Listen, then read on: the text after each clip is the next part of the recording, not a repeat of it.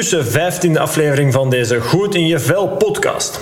Ik merk in de praktijk, als ik mensen coach, dat velen niet echt weten waarom ze het allemaal doen. Wat hun leven betekenis geeft. Wat geeft jouw leven betekenis? Wat maakt het de moeite waard? Het is wel eens waardevol om hierbij te durven stilstaan. Wat zijn jouw doelen in je leven nog? Heel interessant om hier eens over na te denken. Ik wil hierbij trouwens helpen, je op weg zetten. Net als ik doe bij mijn cliënten. Heb jij er interesse in? Contacteer me even. Kan door simpelweg een mailtje te sturen naar free.wordfit.be of op wordfit.be de contactpagina in te vullen. Een van mijn levensdoelen is zoveel mogelijk mensen inspireren om met goesting en energie door het leven te kunnen. Meer concreet wil ik ooit nog wel enkele tv-programma's maken over fitheid, je goed voelen, maar ook met het opnemen van deze podcast wil ik jou inspireren. In deze aflevering interview ik Michael Sels. Michael is hoofddiëtist in het Universitair Ziekenhuis Antwerpen en auteur van het boek Lekker Lang Leven. Ik mag trouwens weer een exemplaar wegschenken onder de luisteraars. Heb jij hier interesse in? Surf dan even naar wordfit.be schuine streep lekker lang leven. Michael vertelt vol passie en enthousiasme. En trouwens niet alleen over voeding. Het werd echt weer een heel interessant gesprek. Ik zou zeggen, neem even een momentje voor jezelf, beluister dit interview en laat je inspireren door Michael Sels. Michael, um, alvast bedankt hè, om eh, even tijd voor mij vrij te maken. Um, even vooruitspoelen om te kunnen terugkijken. Stel, jij ligt op je sterfbed. Hopelijk mag dat moment nog lang wegblijven, maar welke dingen wil jij je dan vooral kunnen herinneren? ja, ik denk heel veel leuke momenten, heel veel gezellige momenten. Uh, ik ben eigenlijk van nature uh, heel sociaal aangelegd, kan echt genieten van dingen met mensen samen te doen. En ik hoop dat er heel veel van die momenten nog gaan komen om, uh, ja, om verre reizen te maken, om, ehm, om, om hoogtepunten te hebben, zoals topfeestdagen, leuke evenementen, zo'n dingen. Zijn, zijn zaken waar ik energie taal en waar ik blij kan op terugkijken altijd. Oké, top. Alright, um, ik ga daar zometeen uh, nog wel verder op ingaan uiteraard. Um, maar ja, voor degenen die jou niet zouden kennen, uh, wie is Michael Sels? Ik ben uh, hoofddiëtist in het Universitair Ziekenhuis in Antwerpen. En uh, ja, heel recent heb ik een uh, boek geschreven, Lekker Lang Leven, waar ik eigenlijk heel veel vragen die ik hier krijg in het ziekenhuis een stukje op beantwoord, maar ook mijn passie voor koken, voor lekker eten in gecombineerd heb. Omdat voor mijn start, voor mijn professionele activiteiten hier in het ziekenhuis, heb ik uh, de opleiding tot chef gevolgd. En heb ik altijd de droom gehad om uh, kok, bakker, patissier, om zoiets te worden. En uh, ja, die passie gecombineerd met mijn klinisch werk, heeft tot lekker lang leven geleid. Oké, oké. Okay. Alright. Um, je geeft er juist aan leuke, gezellige momenten die je wilt, vooral wilt herinneren mag ik dan concluderen dat je ook wel uh, vrienden, familie, dat dat toch ook, uh, ben jij uh, een familieman, vriend, ja, sociaal geef je aan zelf aan. Dus hoe ja. belangrijk zijn die voor jou? Ja, ik kan soms wel eens genieten van een avondje alleen uh, op de bank Netflix kijken. Maar eigenlijk voor mij, ja, echt uh, momenten waar dat ik naar uitkijk in mijn agenda zijn echt wel die momenten dat ik dingen samen met mensen kan doen. Dat ik uh, samen met, met een groep vrienden op reis kan gaan, bijvoorbeeld. Of uh, zaterdagnamiddag uh, een spelletje cup in het stadspark bijvoorbeeld. Dat zijn echt dingen ja, die, ik, uh, die ik highlight in mijn agenda en waar ik echt naar uitkijk om, die, ja, om er zoveel mogelijk mee te maken. de zomermaanden zijn daar meestal top voor. Um, nu, ja, de laatste maanden is het al heel beperkt geweest en moeilijk geweest. maar ja, ik denk dat dat echt toch de dingen zijn die voor mij altijd de moeite waard zijn om ja, om mijn agenda voor vrij te maken. Ja, oké, okay, top.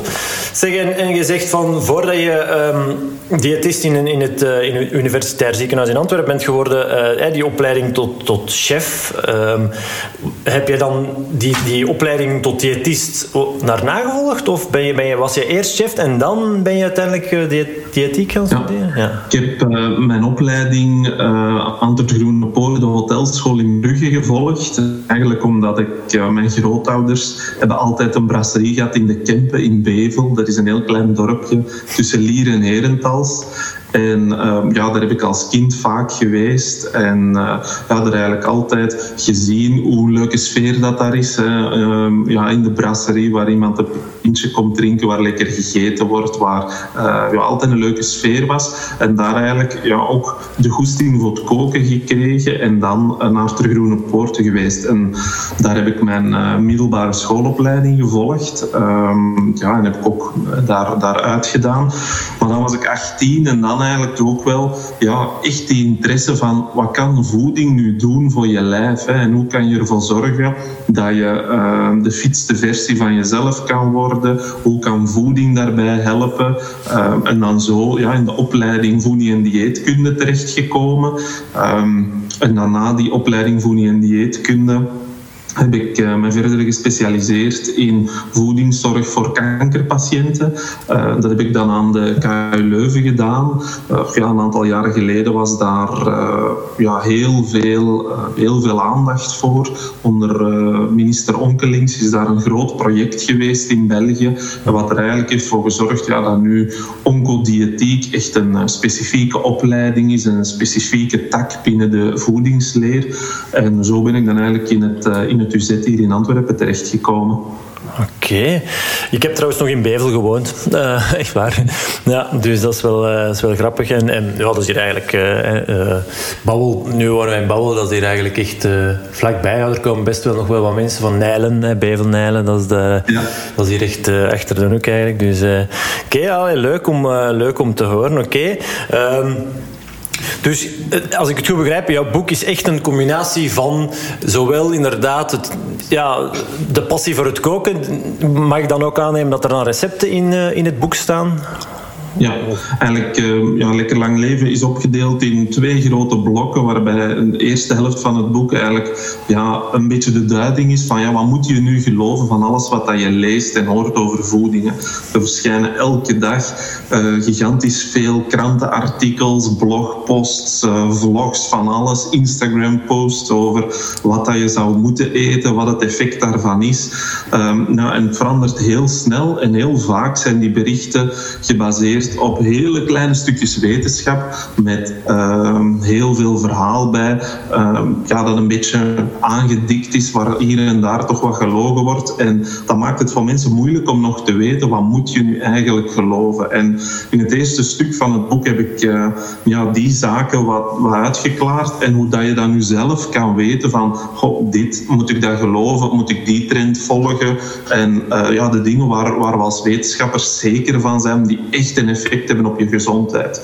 En dan het tweede laag ja, is, is een stuk praktijk. Hè, want we kunnen wel zeggen, op die en die manier heb je echt impact op je gezondheid met voeding. Uh, maar hoe doe je dat dan in de praktijk? Want eten we. We doen dat alle dagen, heel ons leven lang, uh, meerdere keren per dag.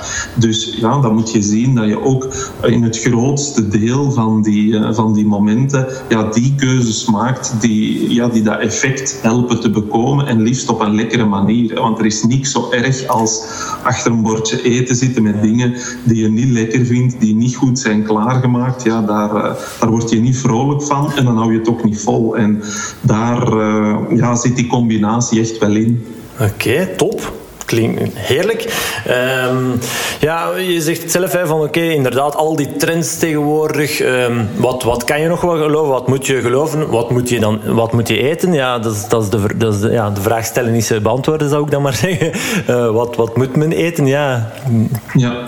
Oh, eigenlijk, uh, als, je, als je ziet wat er heel veel gebeurt in, in voedingswetenschappen, want voedingswetenschap is eigenlijk een jonge wetenschap. Hè. En vroeger gebeurde die op dezelfde manier als dat er uh, onderzoek werd gedaan naar geneesmiddelen. Er werd gekeken naar ja, wat is het effect van een bepaald stofje uh, op ons lichaam. Er werden twee groepen gemaakt. Groep 1 kreeg een bepaald stofje toegediend, groep 2 kreeg dat stofje niet toegediend. En we gingen kijken wat zijn de verschillen. Denk bijvoorbeeld aan omega-3. De ene groep kreeg omega-3, de andere groep kreeg het niet. En dan werd er gekeken, ja, maar is daar een effect? En in die studies ja, zagen we dan vaak, ja, er is een effect. Hè, als we omega-3 geven aan die mensen, ja, dan, uh, dan kan dat bijvoorbeeld de cholesterol, de lipiden in je bloed, kan dat daaronder veranderen. Maar uiteraard, ja, we eten geen omega-3. We eten dingen waar omega-3 in zit. En dan uh, werden die studies opnieuw gedaan, jaren later, maar dan bijvoorbeeld met vette vis. Hè. Vette vis is iets waar omega-3 in zit. En de ene groep veel vette vis, de andere groep had het niet of minder. En werd weer naar die verschillen gekeken. Ja, die verschillen waren veel kleiner en veel moeilijker te meten. Omdat uiteraard, ja, niet elke vette vis is dezelfde. Hè. Als je uh, zalm eet hier in België, of je eet zalm in Spanje, of je eet zalm in Noorwegen ja, die samenstelling kan al helemaal anders zijn. Um, de portie die je ervan eet is nog eens anders. En ja, wat eet je voor de rest nog? Hè? Want je eet meer dan alleen maar zalm. Wat eet je daar nog bij dan? En dus die resultaten van die studies waren toch al moeilijker te interpreteren. En dan ja, waar we nu eigenlijk onderzoek naar doen en hoe het nu loopt, is we gaan naar voedingspatronen kijken. Naar wat eet je heel de dag door, uh, dagen na elkaar, maanden na elkaar. En dan kan je bijvoorbeeld vergelijken een mediterraans dieet vergeleken met een uh, niet-mediterraanse voeding. Hè. Mediterraanse voeding waar veel olijfolie wordt gebruikt bijvoorbeeld, waar veel vette vis wordt gegeten. En dan die effecten proberen te vergelijken. En die studies zijn super moeilijk om hele harde conclusies uit te halen. Heel logisch, want ja, ja, er zijn heel veel factoren die dat allemaal beïnvloeden natuurlijk. Hè. Uh, andere dingen die je eet uh, tijdens die periode, je leeftijd, je genetische achtergrond, of je veel zonlicht hebt of je veel beweging hebt. Maar wat zien we nu? Dat er nog veel gebeurt in die trenddiëten, is eigenlijk dat Um, uit die vroege jaren van voedingsonderzoek daar conclusies worden uitgetrokken en op die manier nieuwe dieettrends worden gebouwd of nieuwe stellingen worden genomen. En eigenlijk ja, is dat niet meer de correcte manier om dat te doen. Denk aan uh, rode wijn bijvoorbeeld. Hè. Rode wijn, daar zit een stofje in, uh. En dat stofje op zich is, uh, is gezond en heeft een voordeel voor hart- en vaatziekten. Uiteraard, uh, we drinken s'avonds geen glas polyfenolen, maar we drinken een glas rode wijn. Ja, en er zit ook alcohol in. En alcohol is dan weer nadelig voor heel veel dingen.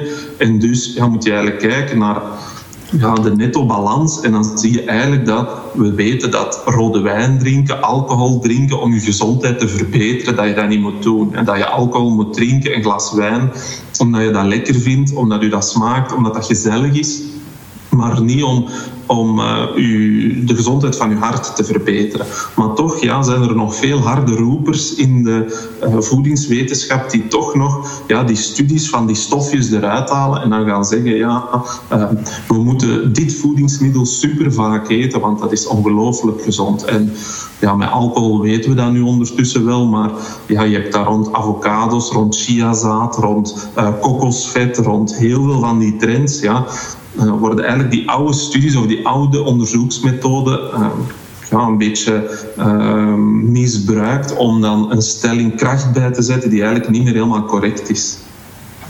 En is dat dan ook misschien commerciële insteek die daarachter zit voor velen die dan... Hè, want je zegt, jij, jij bekijkt dat denk ik vanuit een wetenschappelijke achtergrond eigenlijk echt meer, maar snapte wat ik, waar, waar ik naartoe wil? Dat je zo...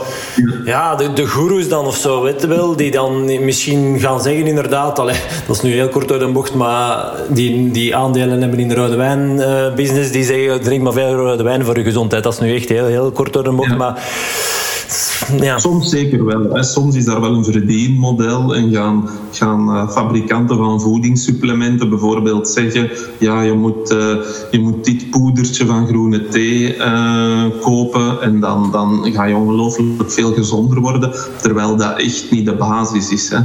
Um, ja, wij noemen in de wetenschap wordt dat genoemd cherrypicking. Hè. kersen, als je onder eens een kersenboom bent gaan staan in de zomer, dan zie je dat kersen aan zo'n boom nooit allemaal tegelijk rijp worden. Hè. En wat doe je als je kersen plukt? Je haalt de rijpe kersen ertussenuit en die andere kersen laat je nog hangen aan een boom. En dat gebeurt eigenlijk dus in wetenschap ook vaak. Hè. En zo'n fabrikant van voedingssupplementen bijvoorbeeld, nou, die gaat die kersen eruit halen die in zijn verhaal passen, die studies eruit halen, um, die zijn producten kunnen helpen verkopen en daar um, extra reclame rond maken en zo ja, soms een, een verhaal schetsen dat mooier is dan eigenlijk de werkelijkheid. Um, maar ja, zijn ook, uh, ik denk dat het ook een beetje in de mens zelf zit. Hè. We zoeken altijd naar, naar de weg met de minste weerstand. Hè. Ik denk dat iedereen ondertussen overtuigd is dat groenten en fruit uh, gezond zijn en dat die goed zijn voor ons. Maar toch, als we zien, ja, is er maar 10% van de Belgen uh, die genoeg fruit eten en maar 5% van de Belgen die genoeg groenten eten.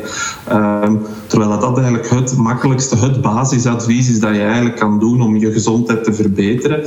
Maar ja, dat lijkt moeilijk, uh, moeilijk aan te slaan. En dat vertellen we al 20 jaar en dat lijkt niet te lukken.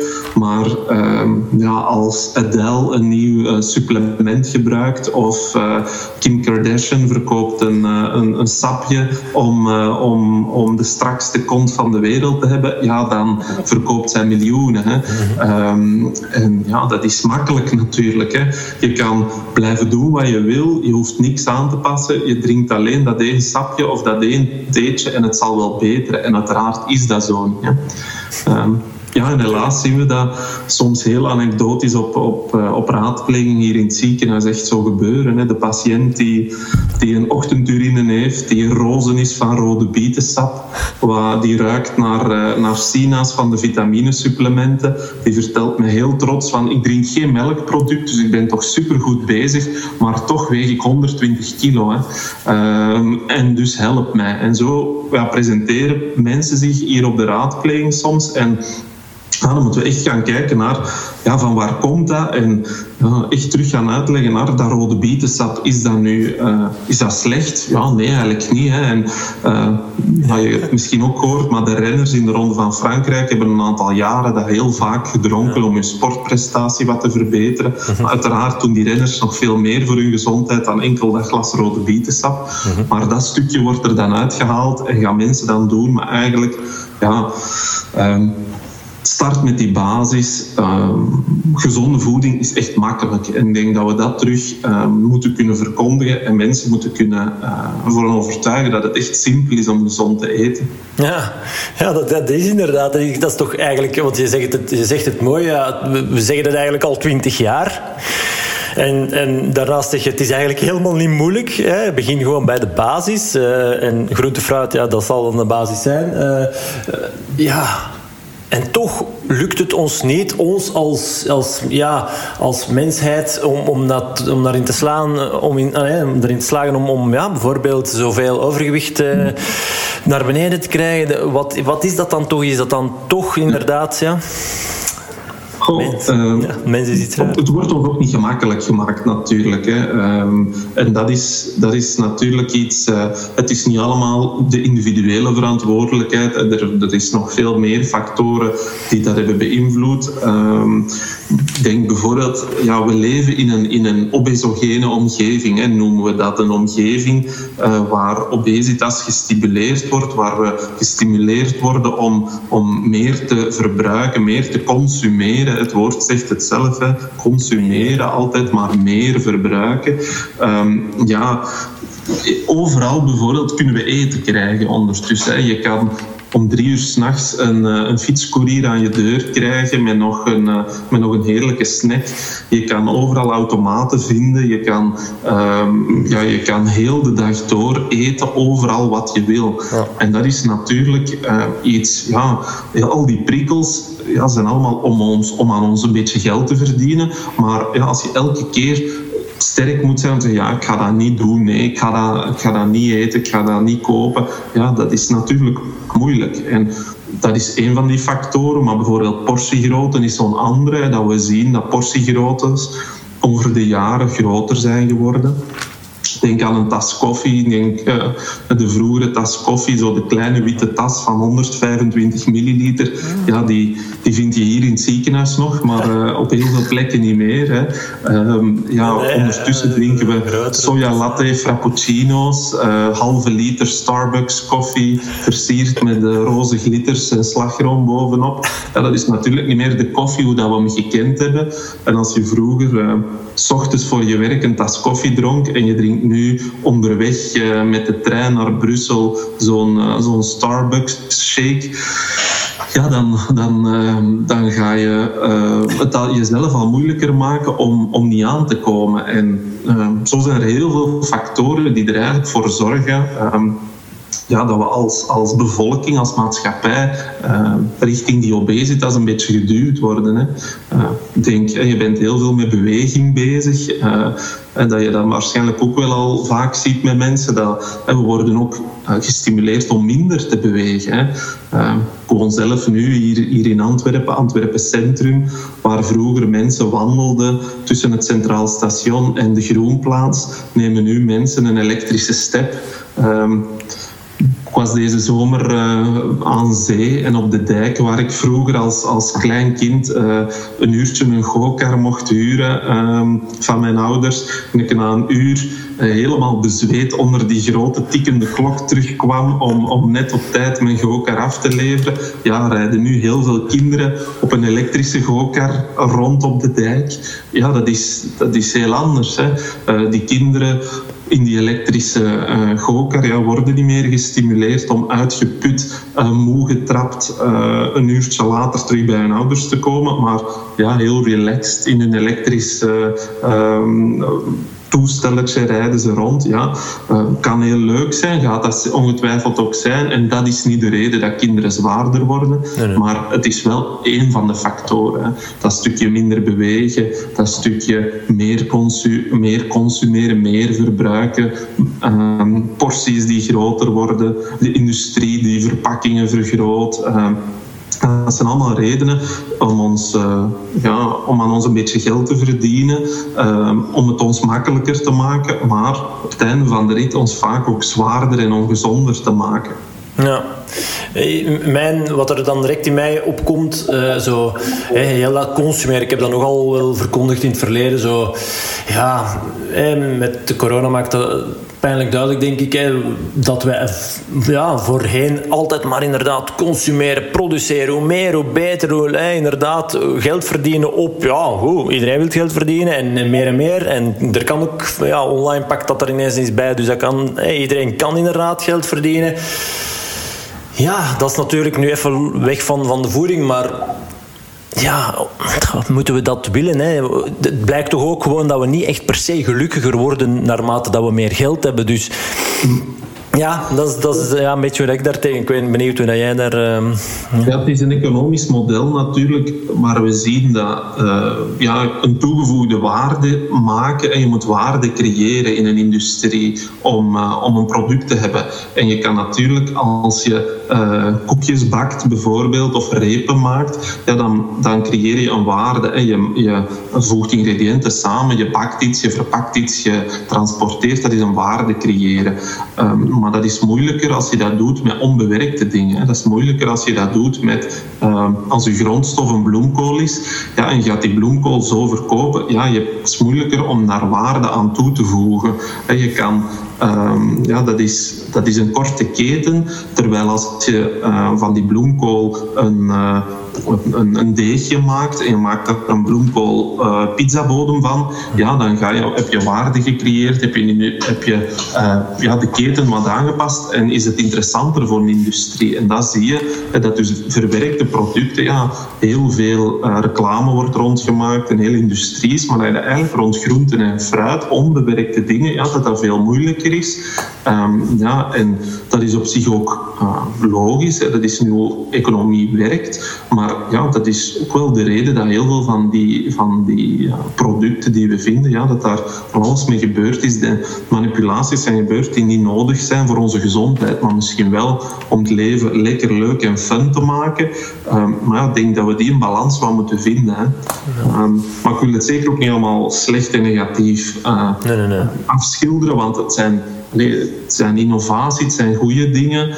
Ehm, maar dat is wat ik in Lekker Lang Leven ook wel vaak uh, uh, probeer te doen, is ja, laten zien van als je weet hoe dat die trucjes werken of hoe het in elkaar zit, dan kan je er ook op reageren. Uh, bijvoorbeeld uh, de Sint ja, is al een tijdje weg, maar um, als, je, als je Sinterklaas viert en, en je maakt daar echt een feestdag van, ja, doe dat. Hè. Uh, ga naar de beste chocolatier in je buurt, koop daar een chocoladefiguur uh, en op 6 december ja, eet, je dat, eet je dat op en je geniet daarvan. Ja, perfect, zo moet je dat doen. Maar zorg dat je niet zoals reclame of zoals je kan overal eten, dat je dat niet bij jezelf ook doet en dan nog een grote mand met de chocolade en speculaas en marsepein heel de maand december op, op je keukentafel hebt staan. Want dan, dan ja, ga je bij jezelf ook weer al promoten om daar iets uit te nemen. En maakt het jezelf ook weer al moeilijk om dan toch te zeggen um, in de namiddag, ja, ik ga uh, een appel nemen uit de frigo en ik ga niet hier uit die schaal iets nemen. Dat zijn zo dingen, ja, die trucjes die gebruikt worden, reclame, zichtbaarheid van, van producten. Ja, doe dat bij jezelf en zorg dat je reclame maakt, bijvoorbeeld in je huis, voor gezonde dingen. Ehm, dat je zichtbaarheid geeft aan dingen die je meer wil eten. Als je bijvoorbeeld meer groenten en fruit, we hebben het al gezegd, dat is de basis van het, het uh, meeste gezondheidsadvies ja, zorg dat je dat zichtbaar maakt. Hè.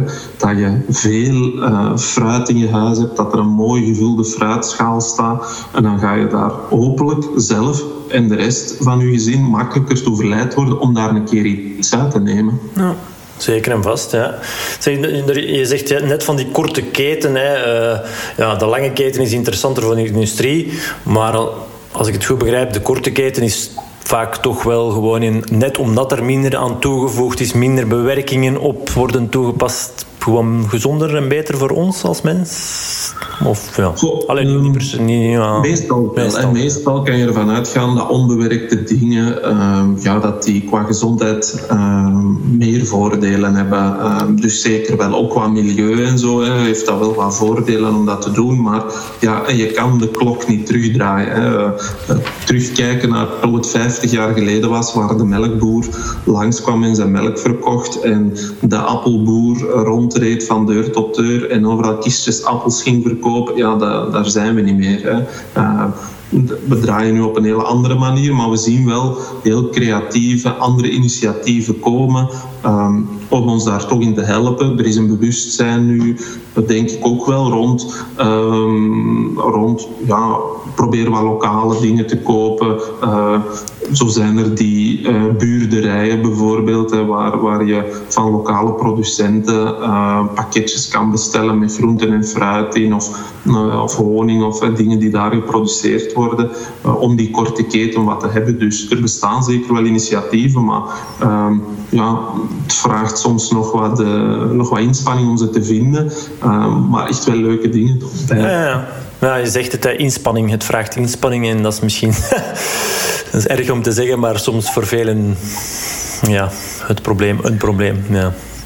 Ja, en daar zou, zou een stukje marketing en reclame rond kunnen. Hè. Uh, probeer, uh, ja, zo bestaan er echt wel dingen die groter worden. Uh, als er daar, ja, het marketingbudget van, van een Coca-Cola is natuurlijk groter dan het marketingbudget van, van de lokale bloemkoolboer.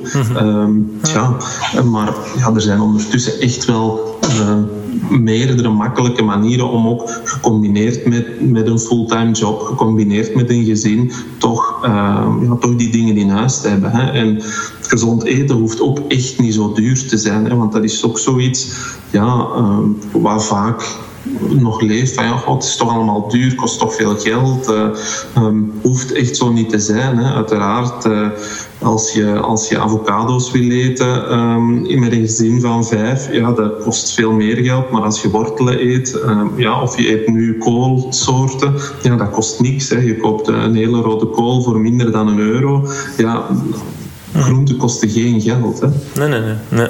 Zeker en vast. Dus oké, eh, ja, groenten, uh, fruit, korte ketens en dingen. Um, daar straks gaf je ook even aan van bijvoorbeeld als een of andere celebrity uh, inderdaad met een bepaald purke promoot. Um, en heel de supplementenbusiness. Hè. Mijn beste maat heeft ook uh, drie apotheken, dus ik weet wel een beetje wat dat daar kan verdienen. Allee, weet je, dan pilletje maken of een, ja, bijna niks kost, maar de, de, de marges die daar aan de prijzen dat het dan wordt verkocht, dat dat immens is. Dus dat speelt sowieso mee. Maar hoe is jouw kijk op het gegeven suppletie, supplement te nemen?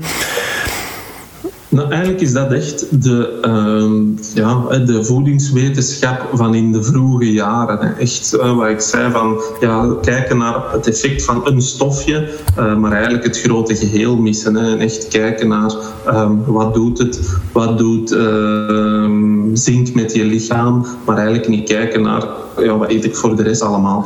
Uiteraard zijn er daar uitzonderingen. En in sommige gevallen moet je supplementeren. Um, denk bijvoorbeeld aan vitamine K um, bij pasgeborenen.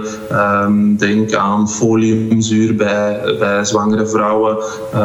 denk aan vitamine D in de winter bij tekorten. En vooral bij tekorten supplementeren.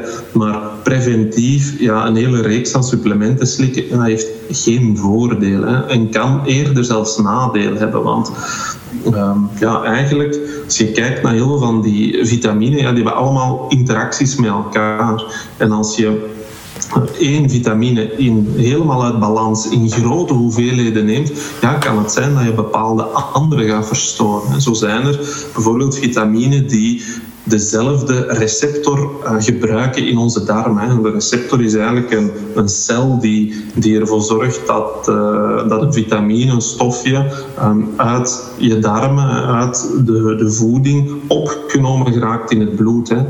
En die receptor, je hebt er zo bijvoorbeeld, hè, om het, om het plastisch te maken. Je hebt bijvoorbeeld 100 receptoren en ja, je kan er daar 50 voor vitamine A gebruiken en 50 voor vitamine B. Oké, ja, als je nu van één vitamine superveel gaat innemen, hele hoge dosissen in tabletvorm gaat bij innemen, en dan ga je misschien 100 receptoren die je hebt, al alle 100 verzadigen met dat ene vitamine, waardoor ja, die andere, uh, het andere vitamine geen kans meer heeft om, om opgenomen te worden, hè, omdat er geen receptoren meer vrij En zo zien we soms ja, dat er een heel cascade misloopt door één of twee vitamines in enorme hoge dosissen te gaan innemen. En eigenlijk ja, doe je daarmee vaak uh, slechter. Hè. En ja, het vals veiligheidsgevoel um, zien we toch ook wel. Hè, dat, je, dat het soms een, uh, een sussend uh, effect heeft. Van ja, oh, ik doe toch dat. Ja, ik neem toch al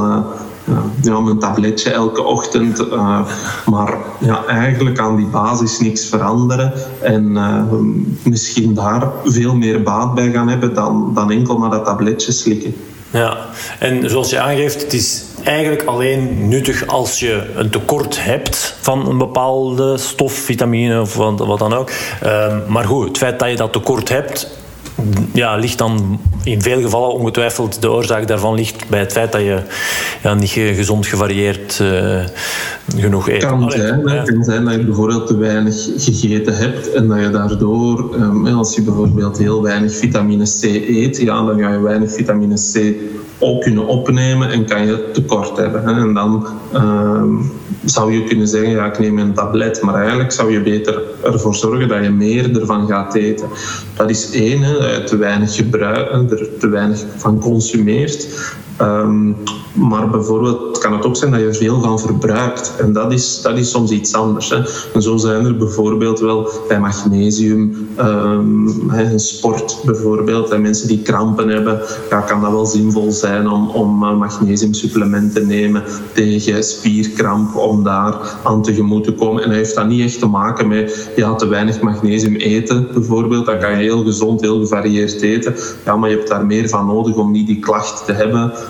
Uh, dus dan kan dat wel zinvol zijn. Hè. Dus er zijn zeker wel, um, zeker wel groepen waar het zinvol is, of momenten waar het zinvol is. Maar uh, ja, gewoon maar zo'n tabletje slikken met van alles in, ja. um, zonder dat heel veel mensen echt weten zelfs wat zit er nu in, wat slik ik nu eigenlijk alle dagen. Uh, ja, daar, daar hebben we de gezondheid nog niet mee verbeterd. Nee, nee, nee. En zo van, ik eet geen fruit, maar ik pak elke ochtend een multivitamine pilletje. Ja, ja. En, okay, ja, nee, nee. en een fruitsapje erbij en na het sporten een chocomel. Uh, allee. Ja.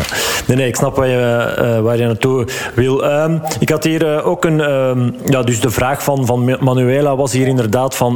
die hebben we denk ik wel voor een groot stuk beantwoord. Welke voedingsmiddelen en of supplementen helpen om uw immuunsysteem te vers versterken, vroeg zij. Wij hebben het nu ja, over uw gezondheid en, en gewoon algemeen. Ik denk dat we dat wel... Ja, dat we dat kunnen concluderen dat dat op hetzelfde neerkomt voor een groot stuk toch. Ja, immuunsysteem. Voor immuniteit bijvoorbeeld, hè, we zitten nog in, uh, in volle uh, COVID-periode. Uh, wat weten we daar? Hè? Want daar zijn nu toch veel mensen mee bezig. Hoe kan ik mijn, mijn immuniteit verbeteren om bijvoorbeeld geen corona te krijgen? ja, dat is het belangrijkste wat je kan doen om je weerstand daartegen te verbeteren. Ja, niet te veel vetcellen hebben. Hè? je hebt het misschien al wel eens gehoord, maar de, de doorsnee patiënt die op intensieve zorgen belandt met een uh, COVID-infectie ja, is te zwaar, heeft te veel vetcellen.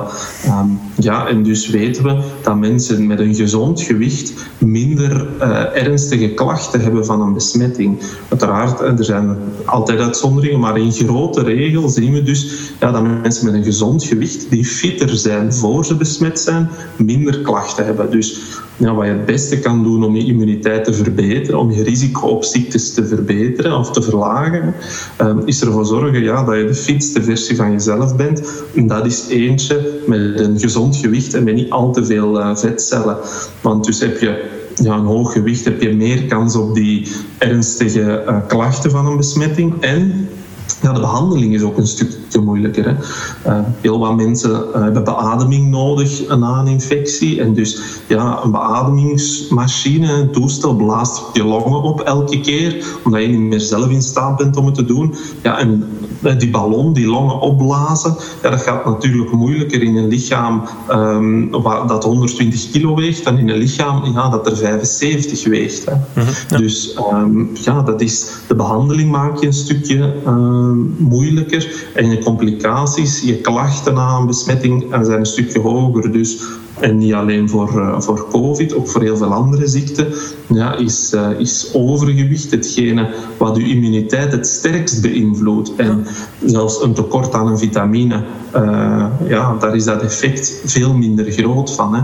Bij diabetes bijvoorbeeld, net hetzelfde, weten we ook dat mensen met meer vetcellen moeilijker suiker verwerken. Dat die cellen, als die ingekapseld zijn met veel vet, ja, dat die cellen veel meer moeite moeten doen om suiker uh, op te nemen, te verwerken. Dus dat is hetgeen wat je het beste kan doen om je immuniteit uh, te verbeteren. Ja, oké. Ik denk dat heel veel uh, luisteraars denken, oké, ik hoor het je graag zeggen, hè, minder vetcellen. Of, of um, hoe, ja, hoe, kom je af, hoe komen de mensen af van, ja, van hun vet? Ja, uh, geloof niet in die wondermiddelen. Hè. Ik denk dat dat al het eerste is wat we vandaag al een aantal keer hebben gezegd. Uh, ja, geloof daar niet in. Maar de kracht van voeding is er, uh, is bewezen. En je hebt heel veel momenten om het goed te doen. Dat is ook, denk ik, een groot voordeel. Je eet heel je leven lang meerdere keren per dag. Dus veel momenten om goede keuzes te maken. en dan nou, kies makkelijke dingen en uh, probeer meer groente, meer fruit, meer volle granen als basis te nemen. En dan ga je zien dat heel veel van die andere dingen wel volgen. Hè? Want die focus die er al jaren was van probeer minder suikers te eten, probeer minder vet te eten, probeer minder rood vlees te eten. Um, het heeft nog niet gewerkt. Hè. Maar bijvoorbeeld door meer groenten te eten, hè, als je meer groenten op je bord legt, dan ga je indirect dan ga je, uh, onrechtstreeks je portie vlees verkleinen, hè, omdat je al meer verzadigd bent door die groenten. Mhm. Dus je focust op iets positiefs en je gaat meer groenten eten.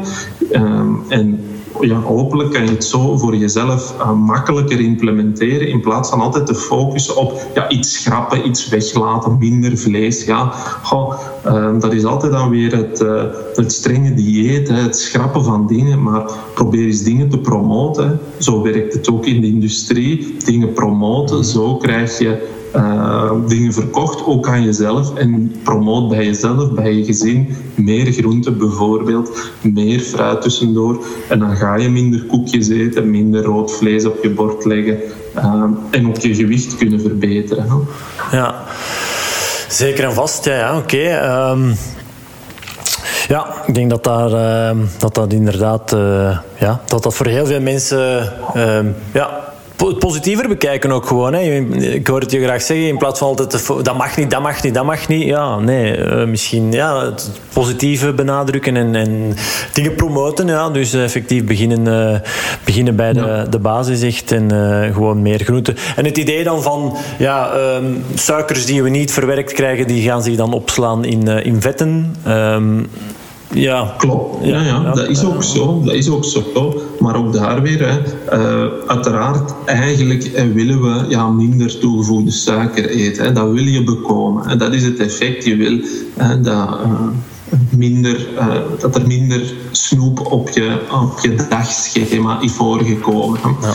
Maar als je daarop focust, ja, dan zit je heel sterk weer in dat, in dat negatieve, in, in dat verbodstuk. Terwijl als je hè, dat, naar bijvoorbeeld hè, fruit, ik wil dagelijks twee stukken fruit eten en je gaat dat uh, als een challenge voor jezelf nemen. Ja, als je dat stuk fruit hebt gegeten, dan heb je hopelijk minder die neiging om tussendoor die koek te kiezen. En dan heb je dus minder van die suiker binnen. Uh, en ja, ga je dat gezondheidsvoordeel hebben. Maar je hebt het, ja, die positieve insteek genomen. En marketing is zo krachtig. Uh, ja, heel de wereld draait er bijna om. En ja, gebruik dat op jezelf. Hè. Ja. Ehm, ik weet niet of je bijvoorbeeld ooit de, ehm, eh, de studie gehoord hebt van de, uh, met die gedaan is met M&M's, maar ja, is, is wel een mooi voorbeeld van marketing. Hè. is eigenlijk twee groepen en de ene groep kreeg een schaaltje M&M's, allemaal M&M's in dezelfde kleur. De andere groep kreeg ook M&M's, evenveel, maar in de vijf verschillende kleuren. Um, twee groepen mochten M&M's eten uh, zoveel ze, ze, zin hadden. En op het einde werd gekeken naar hoeveel zijn er nu gegeten. En we zagen in die resultaten dat de mensen die vijf kleuren M&M's hadden gekregen, meer uh, M&M's hadden gegeten dan degenen die maar één kleur M&M's hadden gegeten. Terwijl dat je weet, de smaak verandert niet. Of die M&M nu geel of blauw is, het is dezelfde smaak. Enkel de kleur is anders. Dat wordt verklaard door eigenlijk variatie doet eten. Hè. Dat uh, meer kleurtjes, ja, uh, zorgen ervoor dat je vaker je hand in die kom legt en vaker een M&M in je mond stopt. Um, maar weer al dat marketingtrucje, ja, gebruik dat op jezelf, gebruik dat op je kinderen. En zorg dat je bijvoorbeeld...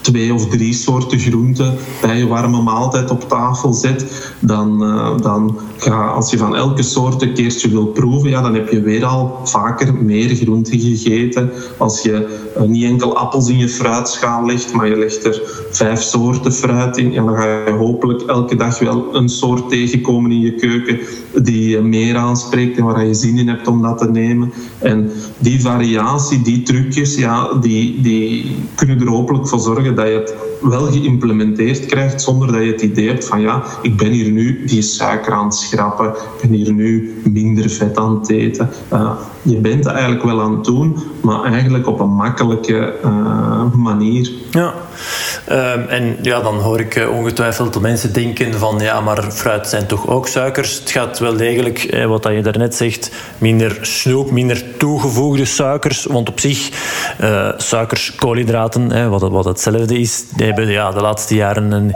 een heel negatieve hè, bijklank. Ehm, toch, ja...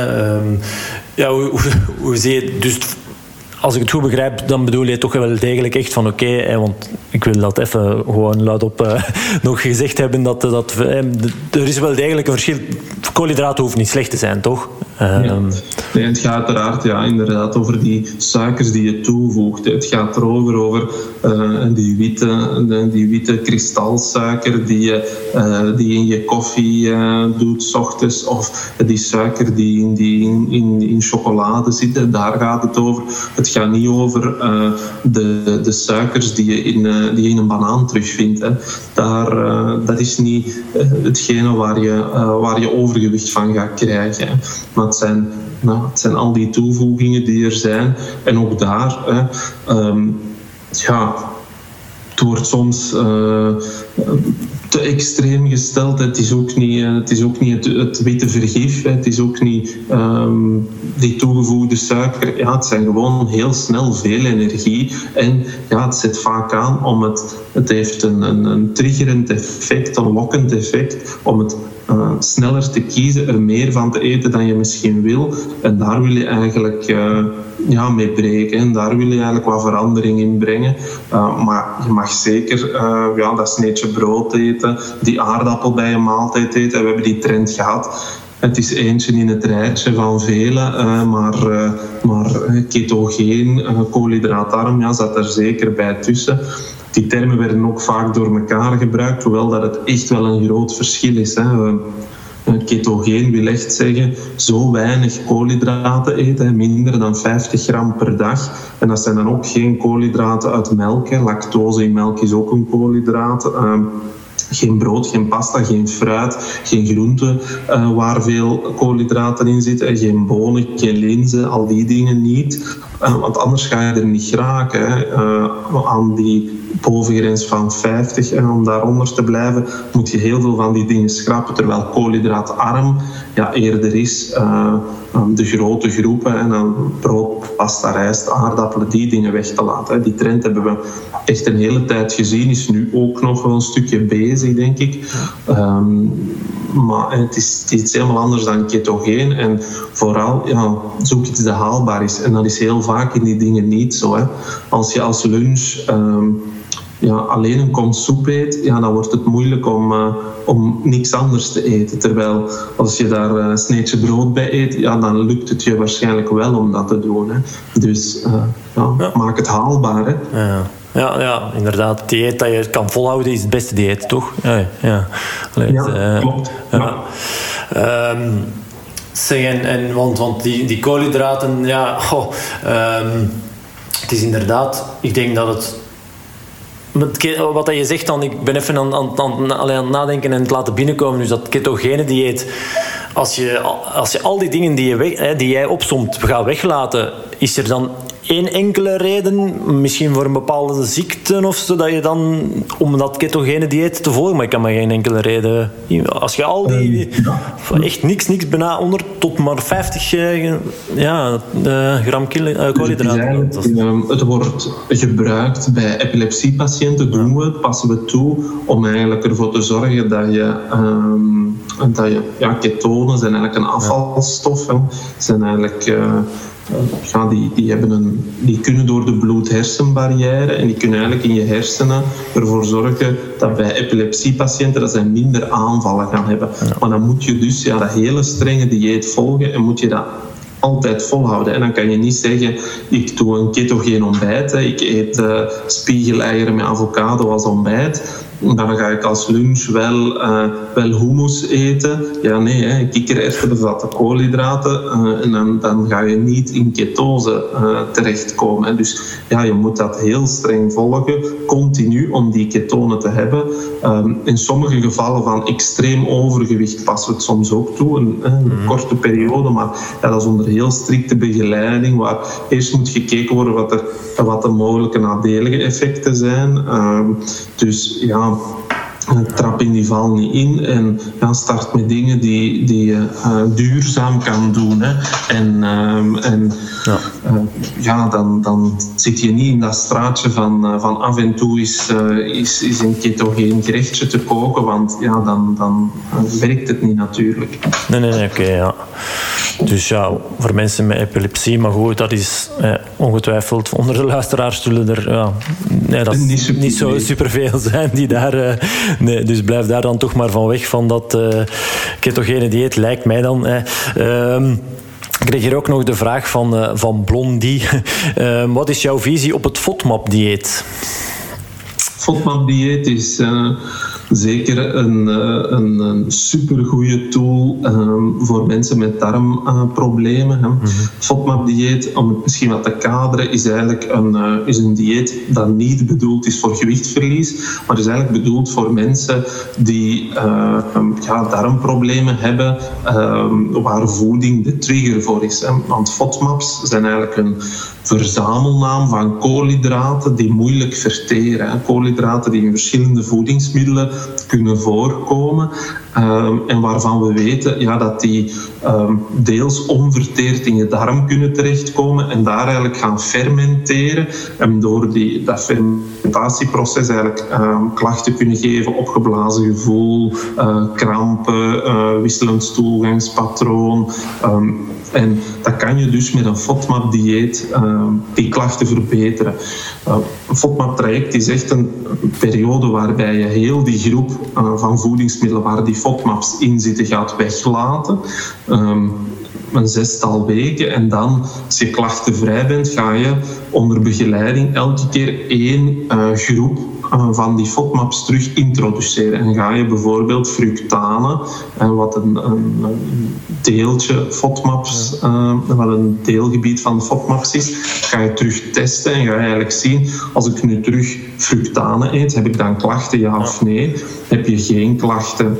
En dan kan je dat gewoon terug uh, beginnen gebruiken. Heb je toch klachten, ga je dat eruit laten. En op die manier ga je eigenlijk testen bij jezelf uh, van ja, welke voedingsmiddelen lokken die klachten nu uit. En dat is een een relatief uh, nieuwe therapie. We denken een kleine vijf jaar dat we dat gebruiken. Uh, we doen dat hier in het ziekenhuis heel vaak uh, bij patiënten ja, die, die echt veel um, darmklachten hebben en um, ja, soms echt met medicatie niet geholpen zijn. En dan met een, met een goed onderzoeksdieet, want dat is het. Je gaat echt onderzoeken welke voedingsmiddelen problemen geven. Ja, na zo'n traject weten van oké, ik kan uh, geen bloemkool eten, ik kan geen appel ja. eten. Um, en dan ben ik uh, klachtenvrij. Ja, oké. Okay. Dus, dus voor mensen met bijvoorbeeld prikkelbare darmsyndroom Bijvoorbeeld, um, is dat een idee, maar dan was, als ik het goed begrijp, zeg jij wel van oké, okay, um, ga daar niet zomaar zelf mee aan de slag, maar eerder echt ja, onder begeleiding van een diëtist toch ja, maar wel. Het is, wel, uh, ja, het is geen evident dieet. Nee, um, zeker die eerste fase. Dus om het te doen werken, ja, moet je echt die eerste fase al die FODMAPs eruit laten. En ja, dat is echt niet evident om dan een, uh, een volwaardig menu samen te stellen en te weten van ja, wat mag ik nog eten en, en hoe stel ik, wat zet ik op tafel s'avonds, wat mijn gezin ook kan eten en, en wat stop ik in mijn brooddoos.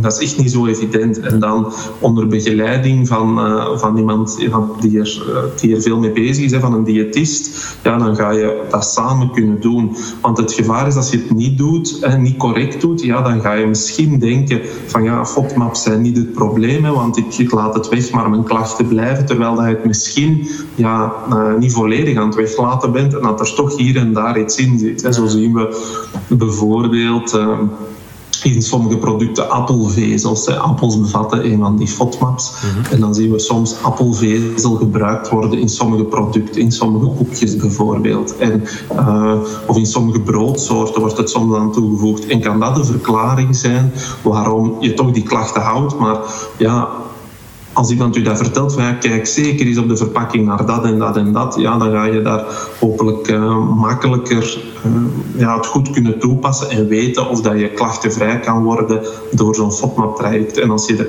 ja, zelf mee start na een avondje googelen, ja. ja dan zou het kunnen dat je, het, uh, ja, dat je niet alle gewenste effecten ervan hebt. Ja, oké. Dus toch meer werk voor professionals uh, die daarin bijstaan. Uh, ja, Blondie vroeg ook van ja, tips om, om met inderdaad, ik denk dat ze misschien zelf last heeft, ik weet het niet, maar, maar eh, tips om, om met het prikkelbare darmsyndroom om te gaan. Ze vraagt ernaar, dus ze zal zelf wel uh, iemand kennen of, of zelf uh, er, um, ja, dus eventueel inderdaad naar een diëtist stappen en, en inderdaad het, misschien het, het FODMAP-dieet ja.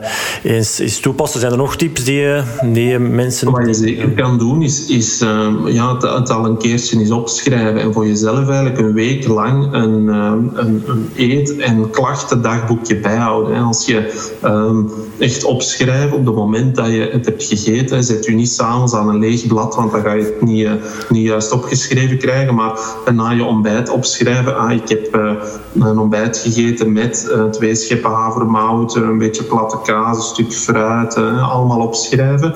En als je klachten ervaart, opgeblazen gevoel, winderigheid, wisselend toegangspatroon, op elke keer opschrijven wanneer je welke klacht hebt gehad. En als je dan met die informatie um, ja, op een raadpleging komt, ja, dan ga je um, hopelijk ja, samen kunnen zoeken, makkelijker naar, ja, is dit, uh, vinden we daar linken? Zijn er dingen die we, die we al kunnen uitsluiten? En dat is eigenlijk al echt een, een heel goede bron van informatie, soms ook al voor jezelf, om eens te zien van, nou, wanneer komen die klachten voor? Zie ik daar al een patroon in?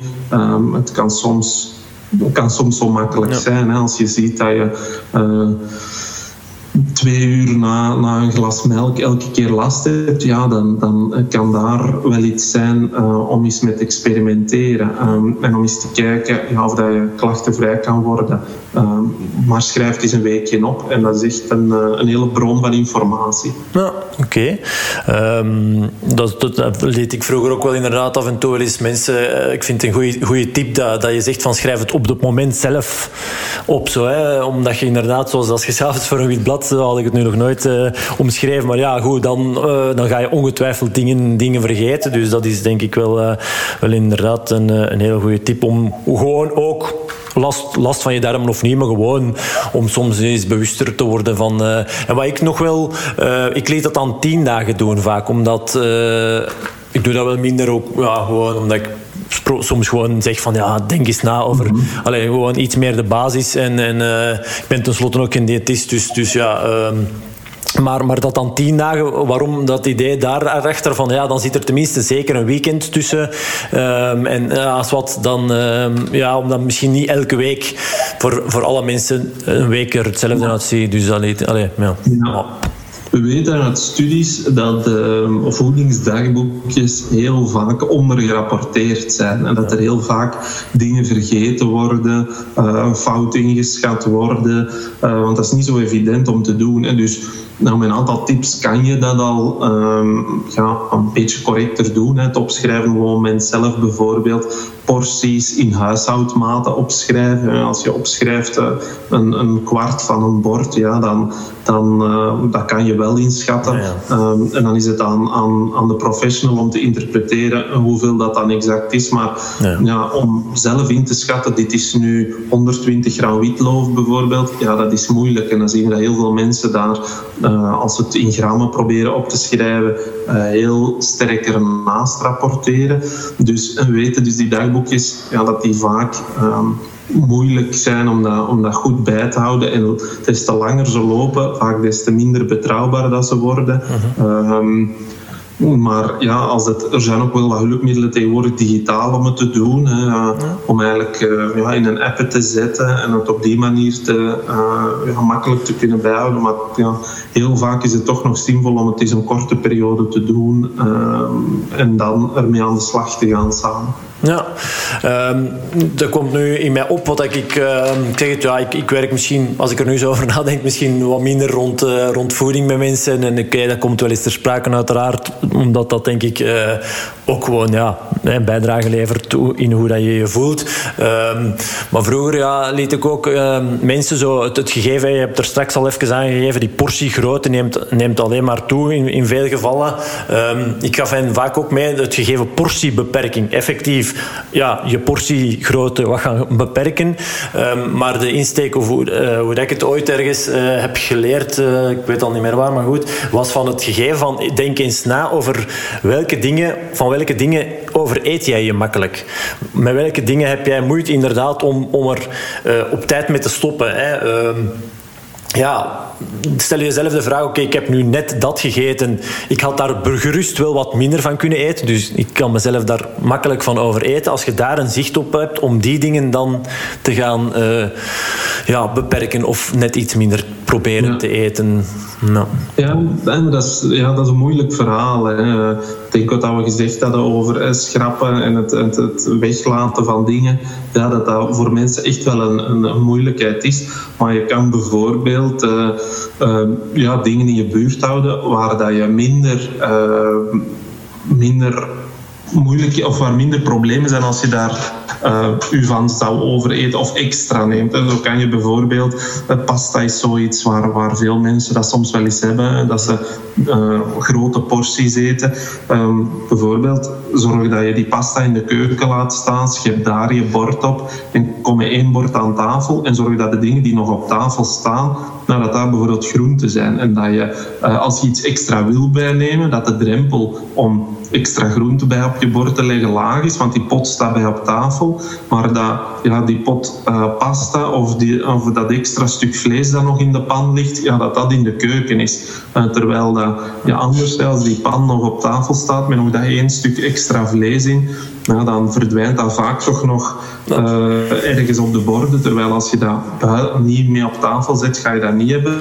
Maar zet wel andere dingen op tafel. En op die manier uh, ja, zijn dat soms trucjes om met die porties een beetje te spelen. Um, ja, je porselein aanpassen bijvoorbeeld, hè, die grote mokken. Ja, dat, dat is soms iets. Hè, ja, denk aan uh, die soja latte frappuccino's. Ja, als je zo'n uh, gigantische bekers meezult uh, over straat, ja, daar ga je veel koffie in gieten en daar ga je veel melk in doen en misschien karamelsiroop. En ja, dan wordt het koop, koop een, een, normale tas en drink daaruit. Ja, dan maak je het jezelf al makkelijk. Omgekeerd met water um, kan je het misschien net anders doen. Hè. Ja. Zorg dat je een groot glas water op tafel zet. Want uh, oh, je drinkt dat glas leeg. Hè. Of het nu een glas van 200 milliliter is of van 250. Ja. En, um, en je wordt gestimuleerd om, het, ja, om een beetje meer water te drinken. En op die manier uh, ja, kan je met die porties een beetje gaan spelen zonder dat je moet, um, zonder dat je moet gewoon ja, de helft van je bord weglaten en dan met honger van tafel gaan. Want dan ja, ga je wel lastige uren tegemoet, vrees ik. Ja, ja, ja oké, inderdaad. Ja, over honger kan ik ook nog wel, en inder, ja, kan ik nog wel wat, wat dingen. Uh, zelf ook mijn gedachte. Ik zeg ook altijd inderdaad van probeer gewoon ook een beetje te voelen. Hè. Als je echt, ja, het is moeilijk hè, in deze maatschappij uiteraard, hè, maar echte honger, wij kennen dat als, als Westerlingen soms, ja, misschien niet, niet echt meer. Hè, maar, dus is, ja, ik, ik zeg vaak van probeer wel naar dat hongergevoel. Als je echt honger hebt, ja, dan kan je eten. Maar, maar als je niet, geen honger hebt, ja, dan probeer dan. Dat zijn die gewoontes. Dat zijn, ja, uh, als je elke keer als je een, een tas koffie haalt uh, aan, uh, aan de automaat op je werk, uh, een speculage erbij neemt, ja, dan, dan wordt zoiets een gewoonte. En als je het dan eens optelt, ja, en je drinkt vier tassen per, per dag en je doet dat vijf dagen per week, ja, dan heb je, heb je een pak speculages binnen. Hè, zonder dat je, als je die allemaal op een berg zou leggen op het einde van de maand, ja, dan zijn het er wel wat. Um, en ja, dat is iets wat misschien wel gewoon er is ingeslopen in je dag zonder dat je er echt van geniet. En dan kan je beter, uh, denk ik, op zondag een, een goede koffiekoek gaan halen en daar echt van genieten. Maar dat speculage elke keer erbij, als dat maar een, een, een, routine is, ja, kan je dat voor jezelf wel eens in vraag stellen. En dat hongergevoel is daar zeker eentje van. En daar denk ik, in de laatste trends van uh, intermittent fasting. Hè. Mm-hmm. Uh, dat is een van mijn grootste uh, ja, angsten of bemerkingen op mensen die het volgen. Hè. Intermittent fasting, dat je nog meer vervreemdt van van je hongergevoel en, en dan met de klok ernaast gaat eten. Hè. Ik kan ze niet meer tellen. De mensen die mij al verteld hebben van ja, om, om tien voor acht uh, eet ik dan nog snel uh, een potje yoghurt of ga ik nog snel uh, een koek eten. Want ja, om acht uur na acht uur mag het niet meer. Hè, want ik, eet maar, ik eet maar acht uur per dag en ik vaast er 16 uur. Mm -hmm. um, ja, en dan nog heel snel die laatste tien minuten voor dan je vaste periode start, nog snel iets eten. Terwijl dat je er ja, geen, misschien zelfs niet echt zelfs nog niet trek voor hebt of, of honger in hebt, of, maar gewoon omdat ja, de druk, die tijdsdruk die er is, ja, ervoor gaat zorgen dat je dat, je, uh, dat, je dat gaat eten. Terwijl ja, als je anders misschien uh, gewoon wacht en je hebt twee uur later ja, zin in, in, uh, in dat potje yoghurt, ja, neem het dan. Dan heb je dat niet, eet het niet. Hè. maar ja, dat zien we bij intermittent fasting, dat je echt nog uh, momenten dat je honger hebt, jezelf gaat ontzeggen om te eten. En momenten dat je misschien geen honger hebt, jezelf gaat pushen om iets te eten, omdat je daar met, de, met dat beperkt tijdframe zit, dat je dat het toelaat. En ik vrees dat we op lange termijn nog meer mensen gaan zien die, uh, ja, die niet meer voelen wat, ja, wat honger is en wat een een doorsnee ritme, voeding, beweging op een dag nog. Nou ja, nee, nee, ja. Maar en, het gedacht dan, het hele gedacht van... Ja, eh, ja de, de, energiebalans eigenlijk, van hoeveel komt er binnen en hoeveel gaat er uit. Ja, eigenlijk wat dat denk ik in mijn ogen gewoon afvallen is. Makkelijker gezegd dan gedaan ongetwijfeld. Hè. Hoeveel calorieën komen er binnen en gaan er, gaan er opnieuw weer uit. Um, en het idee van, ja, het maakt op zich dan niet uit, want ik hoor jou zeggen van, van de, de, de dagindeling rond beweging, rond voeding, eh, is het niet in principe gewoon van, oké, als er um, evenveel calorieën binnenkomen en er gaan er evenveel uit, dan blijf je gewoon op gewicht. En dan maakt het niet per se uit dat dat dan allemaal morgens of allemaal s'avonds of, of hoe zie je dat van? Ja, de... ja, ja, in grote lijnen is dat zo. Daar zijn wel bijvoorbeeld uh, ontbijten. We zien nu ook met intermittent fasting dat veel mensen ja, misschien intermittent fasting. Hè. Je, uh, eerst zal misschien nog wel eens zeggen, er zijn heel veel regimes van. Hè. Sommige mensen doen uh, 8, 8, 16, 8 uur eten, 16 uur vasten. Sommige mensen doen 5, 2, 5 dagen eten, 2 dagen vasten. Er zijn ongelooflijk veel regimes, um, wat al aantoont dat er weinig wetenschap is voor, uh, voor, voor wat er dan zou moeten werken.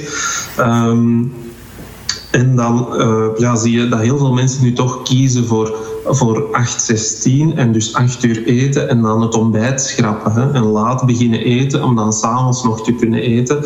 Maar eigenlijk weten we dat s'nachts je verbranding uh, extra laag is. S'nachts ga je in rustverbranding en gaat je verbrandingsmotor op zijn laagste capaciteit draaien, minste calorieën verbruiken. En door s ochtends um, te gaan ontbijten, ga je je verbrandingsmotor eigenlijk op gang brengen. Ga je je rustverbranding met 10% verhogen.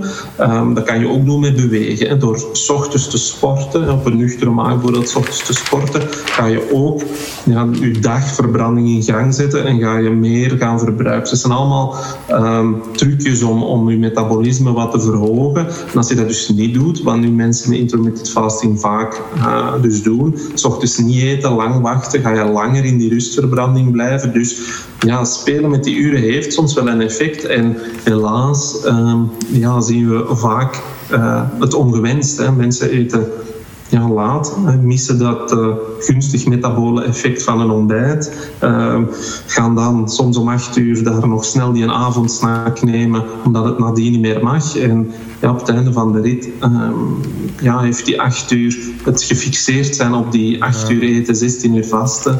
geen gunstig effect, maar in grote lijnen, ja, uiteraard moet je zien dat je ja, uw inname en uw verbruik, dat dat wat in lijn ligt van elkaar natuurlijk. Hè. Ja, of als je wilt afvallen, dat dat juist naar de andere kant of bij, allee, dat dat overslaat naar de een of de andere kant. Ja. Dat kan voor iedereen anders zijn, hè, want mensen zeggen dan van ja, uh, mijn man eet, uh, eet veel meer dan mij en, en is zo mager. Uh, ja, niet iedereen zijn verbranding is, is gelijk, dat klopt ook zo. Je ziet het een stukje in beeld staan misschien, maar hier, dat toestel naast mij is, een, is eigenlijk zo'n toestel waarmee dat we dat kunnen meten een indirecte calorimetriemeter, waar we echt mee kunnen meten wat iemand zijn rustverbranding is, wat uw lichaam nodig heeft. En daar zien we soms grote verschillen in. Hè, dat sommige mensen ja, een, een lage rustverbranding hebben en dan kunnen we met een aantal trucjes ervoor zorgen dat je dat toch nog uh, ja, je gewicht de gunstige kant uh, evolueert. Ja, en dan die trucjes die rust, om die rustverbranding te stimuleren, is wat je zegt, misschien zelfs gewoon eigenlijk alleen al maar ontbijten, is nuchter gaan trainen, bewegen, dat zijn dan... Dat zijn dan ja, ja. dat zijn dingen die je kan doen en zorgen ja, dat je inname aangepast is, uh, zonder dat je heel de dag honger leidt en uh, met mini-porties, met de portie van een, uh, van een zesjarige peuter moet, moet rondkomen. want dat is wat we sommige mensen zien doen en dat ja, dan gaan we, dan gaan we geen effect hebben waar je je kans op, op kanker of je kans op diabetes binnen 20 of 30 jaar verlaagt. En dan ga je misschien volgende week een halve kilo minder wegen op de weegschaal, maar ja, daar draait het uiteraard niet om. Nee, nee, nee, nee. inderdaad. De long term, daar heb ik daar straks hier ook even genoteerd. Uh, daar durven naar kijken. Oké, ik had hier nog één vraagje, uh, want we zijn denk ik al een tijdje aan bal. Ik heb maar ja, maar, uh, ik weet ook niet, maar Anne de Wijngaard had hier nog gevraagd van, van wat eet je nu best vol of magere melkproducten? Ja, daar straks zei je, als je bijvoorbeeld bij je ontbijt twee lepeltjes havermout, wat platte kaas en een stuk fruit. Inderdaad, ehm, ja, de volle zit daar dan nog net iets meer voeding voedingsmiddelen in, maar dan ook meer calorieën en, en de magere, ja, het voordeel van volle melkproducten is dat je misschien met een kleinere portie voldoende hebt. Omdat je meer verzadigd bent, omdat het uh, rijker gerecht is, wat dus, um, waar je misschien sneller verzadigd van bent. Um, al zien we, we hebben het er al wat over gehad vandaag, ja, dat heel wat mensen wat vervreemd zijn van verzadigingsgevoel, van hongergevoel. Dus voor heel veel mensen uh, werkt dat niet zo. Ja, en dan is eigenlijk magere melkproducten kiezen, heeft dat toch voordelen. Eén, ja, er zit minder energie in hetzelfde volume. Mm dus ja, dat maakt dat je toch wat portie kan eten. Hè, dat je um, voor, een, voor eenzelfde hoeveelheid energie, calorieën, toch een groter kommetje kan vullen. En dus uh, ervoor kan zorgen dat je ontbijt ja, wat groter is. Hè. Um, en wat ook voor de, wat, wat maagvulling geeft. En wat soms leuker is, dat je wat langer kan tafelen en, en, en een beetje meer kan, uh, vaker kan, kan scheppen in je potje. um, en ja, de vetten die melkproducten zitten, zijn niet altijd van goede kwaliteit. Eigenlijk hè, zijn dierlijke vetten en, um, en zijn eigenlijk minder gunstig voor onze gezondheid. Dus magere melkproducten kiezen, ga je uh, minder van die uh, slechte vetten binnen hebben. Dus kan dat wel wat voordelen hebben. Um, maar ja, het verzadigingseffect heb je soms wel. En en je gezondheid hangt uiteraard niet af alleen van volle of magere melkproducten, maar van dat geheel. En dus is altijd wel stof tot discussie als je de hele dag ja, bekijkt. Maar voor de meeste mensen zou ik zeggen, ja, kies voor magere. Je gaat er... Uh, er zijn heel veel lekkere magere melkproducten. Denk tegenwoordig aan de skir, de IJslandse varianten zijn heel uh, smeug, vol. Terwijl sommige andere magere melkproducten heel... Uh, heel krijtachtig, waterig zijn, ga je dat met die varianten niet hebben.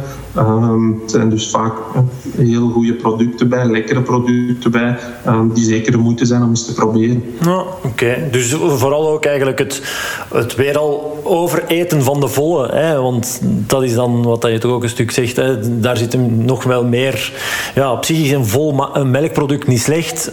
Maar ja, als je daar dan ja, ook zoveel van gaat eten als je gewoon bent van je magere uh, melkproduct te eten, ja goed, dat is dan weer al, dan ben je weer aan het overeten, te veel calorieën aan het opnemen, te veel van die ja, niet zo goed.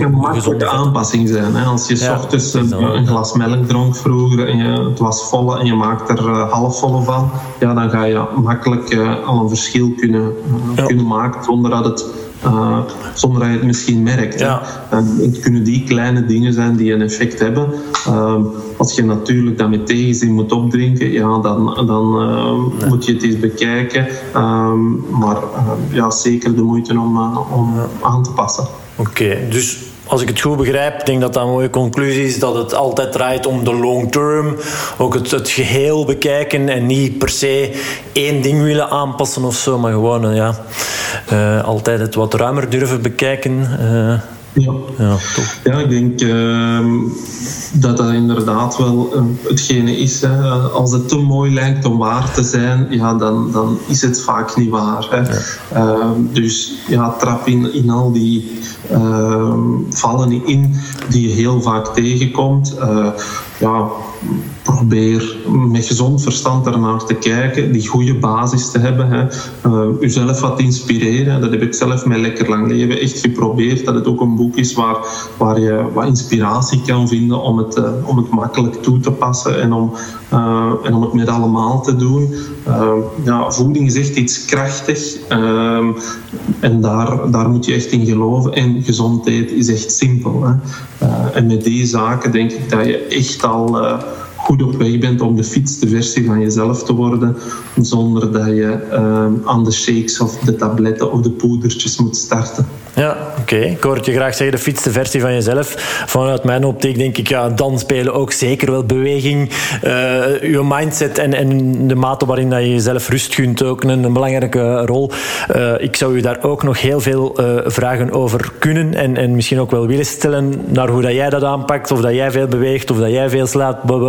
Maar goed, dat, dat leidt ons misschien nu gewoon voor dit interview net iets te, te ver af. En ja, goed, um, ja, het is, we zijn toch al uh, ja, meer dan een uur en een kwartiertje bezig ondertussen. Dus... Um, is er nog iets rond voering dan, althans, um, dat ik jou niet gevraagd heb, maar waarvan je zegt, Wilfried, dat, uh, dat had je mij nog wel moeten vragen? Uh, ik denk dat we, het, uh, ja, dat we het al een heel breed stuk uit het spectrum hebben gehad. Hè. ja, dat, dat we heel wat mensen toch hopelijk wat tips hebben hebben kunnen aanreiken om, om eens iets aan te passen en wat te experimenteren. Ja, bedankt om me uit te nodigen hier vandaag. En ja, misschien spreken we volgende keer over een aantal andere onderwerpen en ja. dan, ja, dan kunnen we zeker nog, nog lang over filosoferen. Ja, ja, wel. Misschien inderdaad moeten we dat nog wel eens doen om ooit nog eens een tweede een vervolg interview te, te plannen. Dat lijkt me inderdaad een leuk idee. Maar voor bij deze wil ik u in ieder geval bedanken voor de, voor de goede tips omtrent de voeding. En, ja, en bedankt voor uw tijd ook in ieder geval. Ziezo, ongetwijfeld heb ook jij weer al heel wat opgestoken door dit interview te beluisteren. Zoals ik al in de intro zei, ik mag een exemplaar van Lekker Lang Leven van Michael wegschenken onder de luisteraars van deze Goed in je Vel podcast.